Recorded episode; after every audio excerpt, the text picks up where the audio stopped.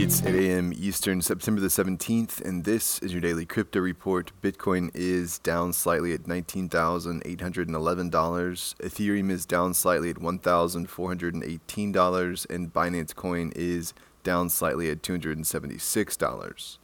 Well, Amazon is among the five companies vying to create the digital euro prototype for the European Central Bank. The prototyping exercise will take place between now and December 2022 Amazon is tasked with designing e commerce payments, while four other suitors have been tasked with creating various other parts of the infrastructure for what would be the ECB's prototype. Well, Two Sigma Ventures has raised $400 million for two funds and is plotting for about 15% of that to go to crypto investments and Web3 projects. Two Sigma Ventures is the venture capital arm of the New York-based quant hedge fund Two Sigma, which has about 60 billion in assets under management. Approximately 85% of the capital for the new funds came from external investors, primarily institutional players such as college endowments, nonprofit foundations, and pension funds. The remainder came from Two Sigma partners and senior employees.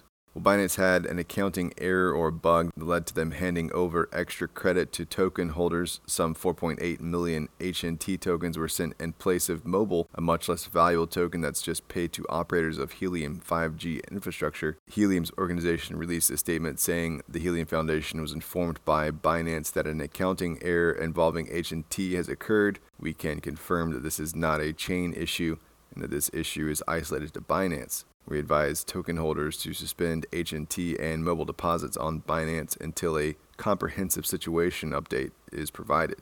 And finally, Grayscale has declared rights to 3.1 million ETHPoW tokens and filed to disperse the tokens as a cash equivalent or liquidate them and give the cash proceedings to shareholders. ETH holders were given ETHPoW in the wake of the merge, and as a result, Grayscale now holds more than 3 million. As part of their announcement, Grayscale gave their opinion of ETHPoW's uncertain future because it isn't established, and they doubt both support and a liquid market for the token will exist. Well, that's all for us today. Visit us at dailycryptoreport.io for sources and links, and listen to us everywhere else you podcast under Daily Crypto Report. You might know about climate change, but do you know how it's changing life on our coasts? I'm Carlisle Calhoun, co host of Sea Change, the award nominated podcast from WWNO, New Orleans Public Radio, and PRX. Each episode, we dive deep into the environmental issues facing coastal communities, bringing you stories that go beyond the headlines, from species under threat to climate migration. Because we have a lot to save, and it's time to talk about a sea change. Listen to new episodes of Sea Change wherever you get your podcasts.